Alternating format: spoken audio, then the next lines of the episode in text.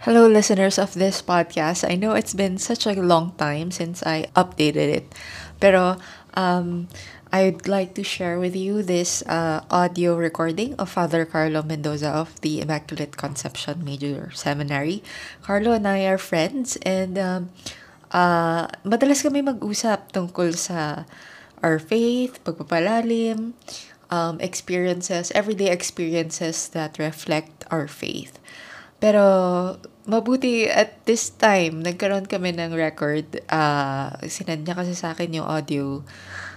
Instead na mag-chat kami, sabi ko padala mo ng audio para ma-record ko and make into a podcast or audio journal. So in this recording, you'll hear him talk about theology of religion. Yun yung tinuturo niya ngayon sa mga seminarians sa seminary. And he will talk about how the perception and belief of the Catholic Church has changed since the Second Vatican Council in the 1960s. Mas naging bukas ang simbahang Katolika sa iba't ibang relihiyon, at it recognizes that God wishes to reveal himself in the context of the other people's culture, languages. And so, here's the recording. Alam mo ba na yun ang tinuturo ko ngayong semester sa cycle class namin. Theology of Religion. Actually, ang pinaka-focus namin is interreligious dialogue. Kaya, it's not so much about survey ng mga world religions, pero bahagi lang yon. May actually yung finals nila, re-report nila yung Islam, Buddhism, Hinduism, and Judaism. Pero magmula nung simula hanggang sa ngayon, nagpapatuloy pa rin kami. We are trying to look into the different attitudes, no, ng particularly from the Christian perspective, towards non-Christian religions. And actually, china-challenge ko talaga sila. Binubuksan ko sila doon sa iba't ibang theological perspectives about the notion of the divine, about salvation, about... Naku, Joan, napakadami natin pag-uusap. Tsaka pansinin mo, from our context, from our situation, dito sa Asia, lahat ng major world religions nanggaling sa atin. It came from Asia. Dito umuusbong nga yung mga relihiyon. Sa West, madalas ang lumalabas mga sects, mga cults. Pero dito sa atin, religion eh. Hindi ko alam. Siguro it has to do something with our openness to, I don't know, to nature, our openness to the things that are happening around us. Hindi ko sinasabing hindi sila open, pero mapalad tayo na itong kultura at konteksto natin ay nakapagbibigay sa atin ng kakaibang pagiging bukas sa pagkilos ng Diyos, sa pagkilos ng isang higher being, ng isang supreme being. Yeah, that is why dialogue is not only necessary, but it is inevitable. Kasi maaring Diyos mismo may plano na magpakilala sa iba't ibang pamamaraan . So hindi mo pwedeng who are we to judge the faith of other people? Kaya yun no? Ngayon, ang isang magiging corollary nito is to ask, where does Jesus come in? Saan siya nakapwesto? Paano yung universality ng salvation brought about by Jesus Christ? Saan papasok ito? Iko-compromise ba natin ito kapag nakipagdialogo na tayo? And one of the mistakes, no, na maaaring magawa ng isang taong papasok sa dialogue is for him to think na ang goal nito is to convert other people to his own faith. Hindi.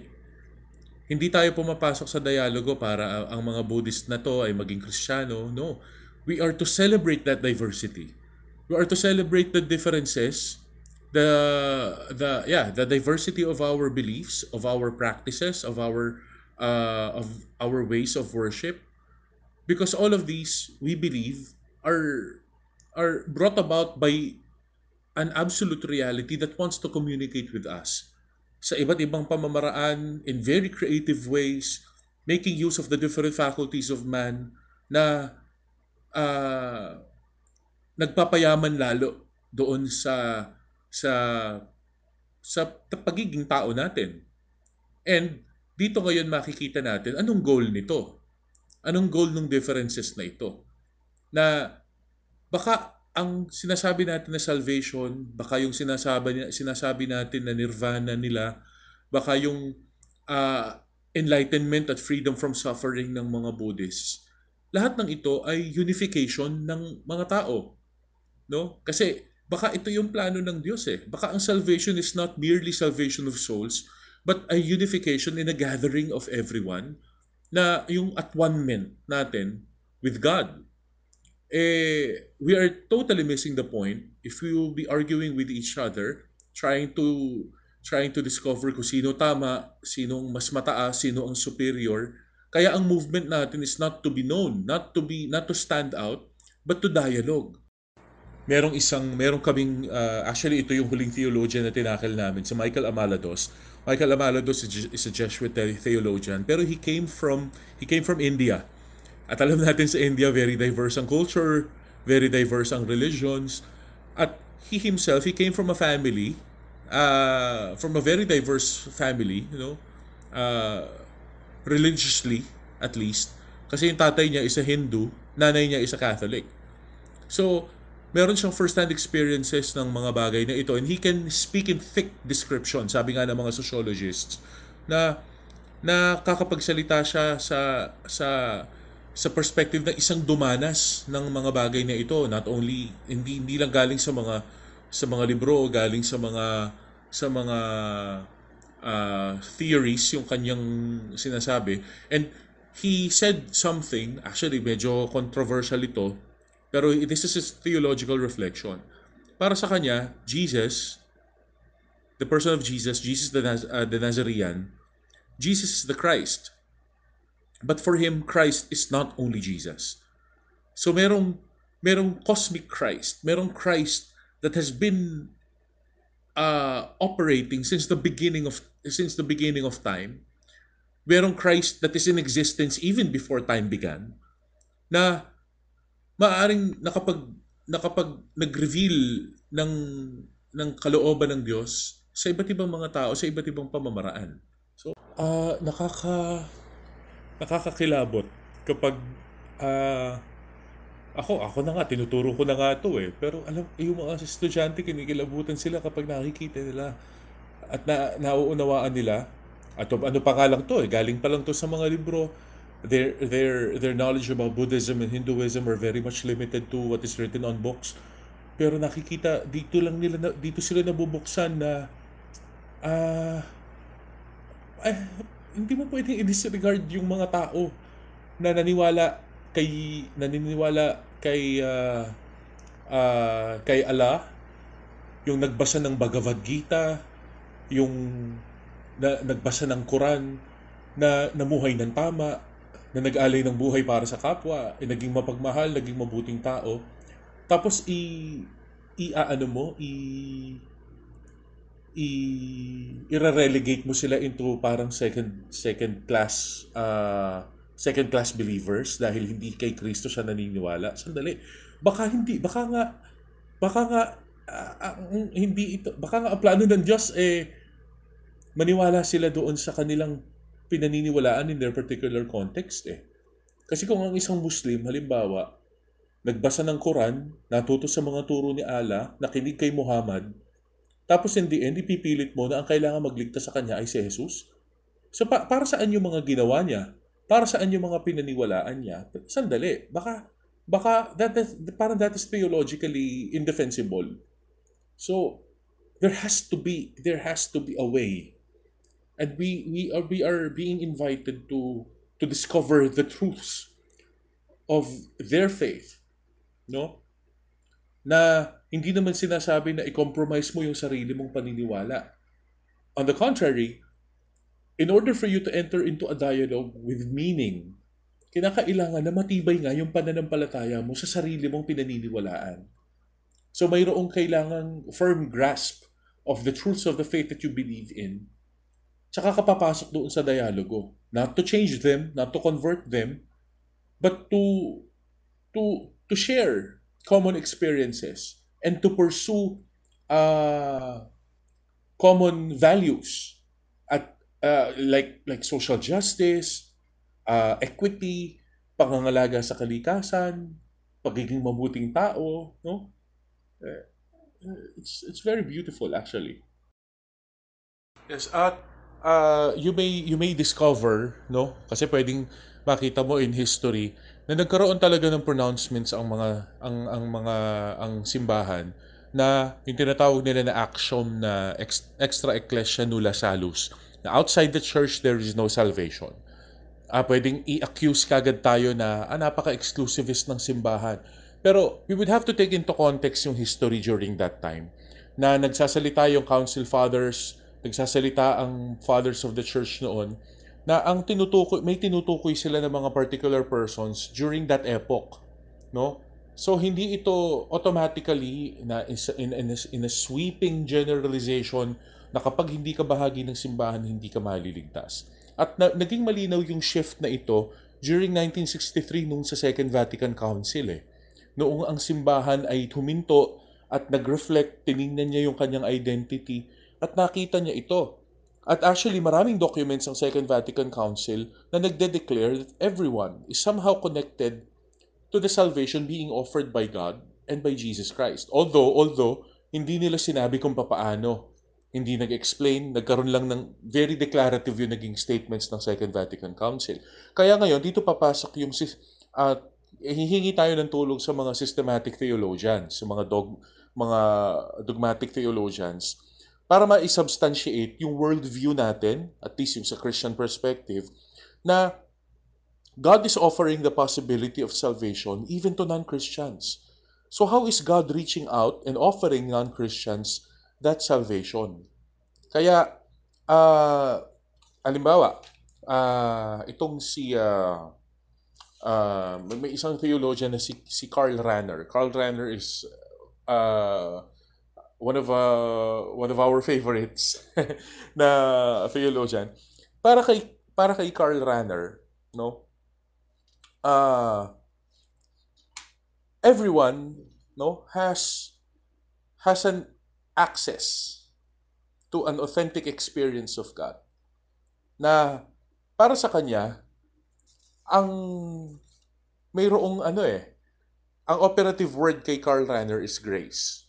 Para sa kanya, the grace of God has been available to everyone since the beginning of our existence, no? Na yung nature natin bilang tao ay permeated by the grace of God. Parang ang example dito, halimbawa, yung isang isda, no? Yung isang isda, ito yung pwedeng sabihin natin na nature. The ocean is the grace of God. He is surrounded by it. No, it is surrounded by it. It is permeated by it. So interwoven. Alisin mo ang ocean, the fish dies. And the ocean is not only around the fish, we should remember, but it actually permeates it. So grace permeates nature. No, every aspect of our nature. That the divine is present in the human. The transcendent is present in the historical. No? Kaya kung i-concretize mo ito, when I search for God, when I search for the truth, when I fight injustice and terrorism, I do so with God's presence in my mind and soul. No? Dahil for Rahner, there is an indwelling spirit within us. And there is no human being in the natural realm that is separate from the dimension of grace. Lagi yon. Kasi nga indwelling spirit na ito ng Diyos sa atin. Oo, yung fighting injustice, searching for the truth, these are 100% human acts, but all of these are made possible by the presence of that grace. No? Kaya, for Karl Rahner, man is always longing for the infinite. Hindi pa niya pinapangalanan yung infinite as God. Wala pa. And yung longing for that is ingrained in us, inscribed within, and it is a universal experience. So hindi ito pwedeng limitahan sa mga Kristiyano lang. Hindi natin pwedeng angkinin to, hindi natin pwedeng i-monopolize to. Kasi ang Diyos ay suma sa lahat. So ayun yung una. Oh. Ayan, oo, to continue. Na yun, parang man will always be man will always have a transcendental orientation. Kung i-illustrate natin ito, di ba? To be human is to, for example, to be human is to always yearn for knowledge. Na parang meron tayong infinite thirst for knowledge. Meron din tayong constant yearning for self-determination. Na there is that thirst for self-development and betterment. And meron tayong yearning for love. An infinite thirst for constant love. Eh, di ba, for sa knowledge, the more knowledge we possess, the more we need to know. Parang the yearning never ends. There is always that pursuit of truth. So self-determination, di ba? Meron tayong kaya ba yung fascination natin sa Olympics, because we would always want to push our limits. Natutuwa tayo kapag mayroong mga cancer patients that they refuse to be determined by their terminal illness. Yung kapag natutuwa tayo kapag mayroong mga mahirap na tao na nakapagtatapos, nakagraduate. So there's that yearning for self-determination, and yung yearning natin for love, no? We continue to yearn for love, no? Na hindi nawawala ito. So, nandoon yung our yearning for the truth, our yearning for our self-determination and love. Kung titingnan mo mabuti, absolute truth, absolute perfection, absolute love, hindi ba ito Diyos natin, no? This is our yearning, no? Kaya para kay Rahner, even atheists, they are spiritual beings. Kasi no matter what you believe in or lack of belief, no, we always yearn for the absolute. Eh bakit ba natin i-yearn for yung absolute na ito? Because the absolute is already within us, no? Because God is dwelling in each of us. So, ayun, yung universality of grace, its presence in every human person, we respond to that presence. So when a human yearns for something beyond him, that is his response to the gift of God's presence. When a human gives in to, on the other hand, when a human gives in to selfishness, when he is satisfied with what this world has to offer, it does not activate his transcendent spirit. Can we do that? Yes, because we have freedom. But if he fights injustice, if he adheres to the truth, if he follows his conscience, that is the indwelling of God within him. It is a yearning for something beyond him. And for Rahner, it does not even have to be an explicit profession of faith. No? Ayun. Kaya, ayun, sabi ko nga, ang operative word dito is the grace, no, that is within us. Kaya may inner protest sa atin pag may nakikita tayong batang pinagmamalupitan, may inner protest sa kalooban kapag may injustice na nangyayari, kapag may pagsikil ng katotohanan, kapag may pananakit, kapag may kamatayan. So, ayan, nako. Now, yung view ni Karl Rahner na yon, pwede natin siyang i-categorize as inclusivistic perspective. Na para bang it embraces everyone. Because by the virtue of the grace of God, niyayakap dito lahat. Kasali dito lahat. Dahil nga God in His presence dwells within us. Ngayon, another theologian, he's speaking about the absolute as there is only one absolute, si John Hick to. There is only one absolute. And that absolute in itself is beyond our comprehension. Pero, the absolute, dahil ito ay nagsa-self-communicate sa atin, the absolute as we have experienced it, encountered it, categorized it, conceptualized it, dito nagkakaroon ng pagkakaiba-iba. No? So the absolute can be distinguished on that level. Magkakaiba doon. Pero pansinin mo, yung halimbawa, yung Christians, yung Muslims, yung Jews, we encounter the absolute as one. No? The absolute is personalized. Para sa mga Hindus naman, multiple divine beings, and they are personalized as well. Para sa Buddhists naman, walang personalized absolute, wala silang kinikilalang Diyos, no? Kaya itong iba't ibang religions natin, itong iba't ibang pagkilala natin sa Diyos, itong mga experiences and encounters natin sa Kanya, although magkakaiba, pero ang function nito is to move us from our ego-centeredness papunta sa other-centeredness. And yung other na yon is walang iba kundi yung reality and yung absolute real. Yung other-centeredness, pwedeng para sa Christians, ang tawag natin dito is salvation. Para sa mga Buddhists, ito ay yung nirvana. No? Pati yung negative starting point, may mga parallels eh. Tayo, umaalis tayo from our sinful state papunta sa salvation.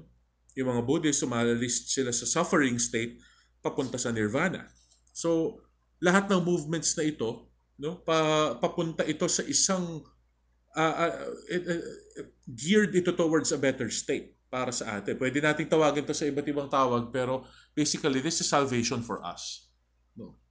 Ayun yung sa fruitfulness, sa nakikitang bunga nito sa atin, yung mga yung mga Brahman, yung mga saints, no? Yung mga ito yung nagiging bunga ng mga religions, mga religious traditions na ito. Ayun. So ayun. Itong kay John Hick is actually a pluralistic perspective naman. Now, meron another perspective would be yung, well, actually parang pluralistic perspective din to, which believes that there may be other aspects of God's mystery that is revealed to and better captured and crystallized by other religions. So ito yung pagtanggap na maaaring yung mga yung ibang mga religious traditions are manifestations of the self-communication of God. Pero hindi dito inaalis kung paano natin na sasabihin na yung ating experience about Jesus Christ is definitive for us. No? Parang para itong yung mga nanay sa isang playground na they are allowed to speak in superlative terms when it comes to their own daughters and sons. No, sasabihin ko na pinakamagaling yung anak ko, napakabuti ng anak ko. Hindi mo pwedeng sabihin sa, "Hoy, hindi magaling yung anak ko kasi mas magaling yung anak ko sa iyo." No? Pero still hindi mo kino-compromise yung sa anak mo while accepting na there may be other children na mas magaling dun sa anak mo. No? Kaya parang sinasabi sa atin na excuse me. Na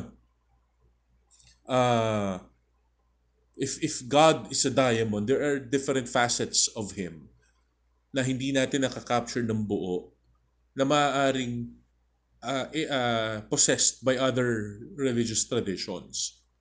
Eh, parang sinasabi mo na, ang isang example ng prof namin dito is when he was studying in Rome, they were served some mangoes.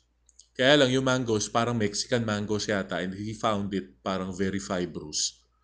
So nasabi niya na, this is nothing compared to Philippine mangoes.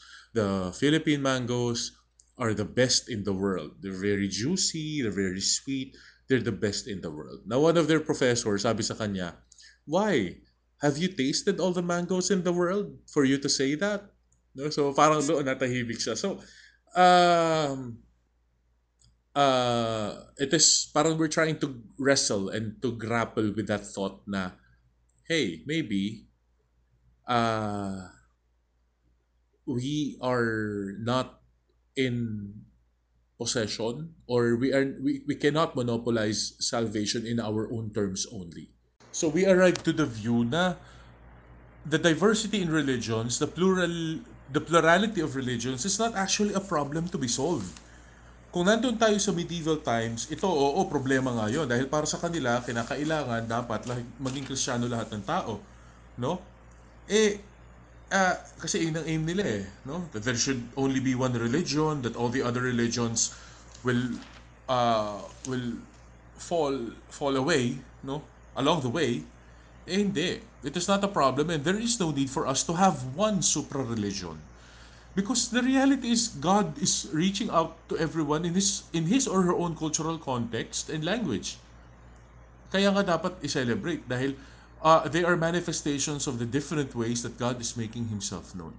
So the new attitude is that God, in His plan, allowed different religions to flourish just as He has allowed other cultures and languages to flourish din. So maaaring ang isang tao na mesmerize siya sa Quran. Maaaring ang isang Hindu person, naramdaman niya ang pagkilos ng Diyos sa mga chants, or a Catholic schoolboy, maaaring na-mesmerize siya sa pagtaas ng incense smoke, sa beauty ng mga stained glass sa loob ng isang simbahan. Kaya, everyone experiences God in His own way. No? And we recognize that revelation is taking place in multiple ways.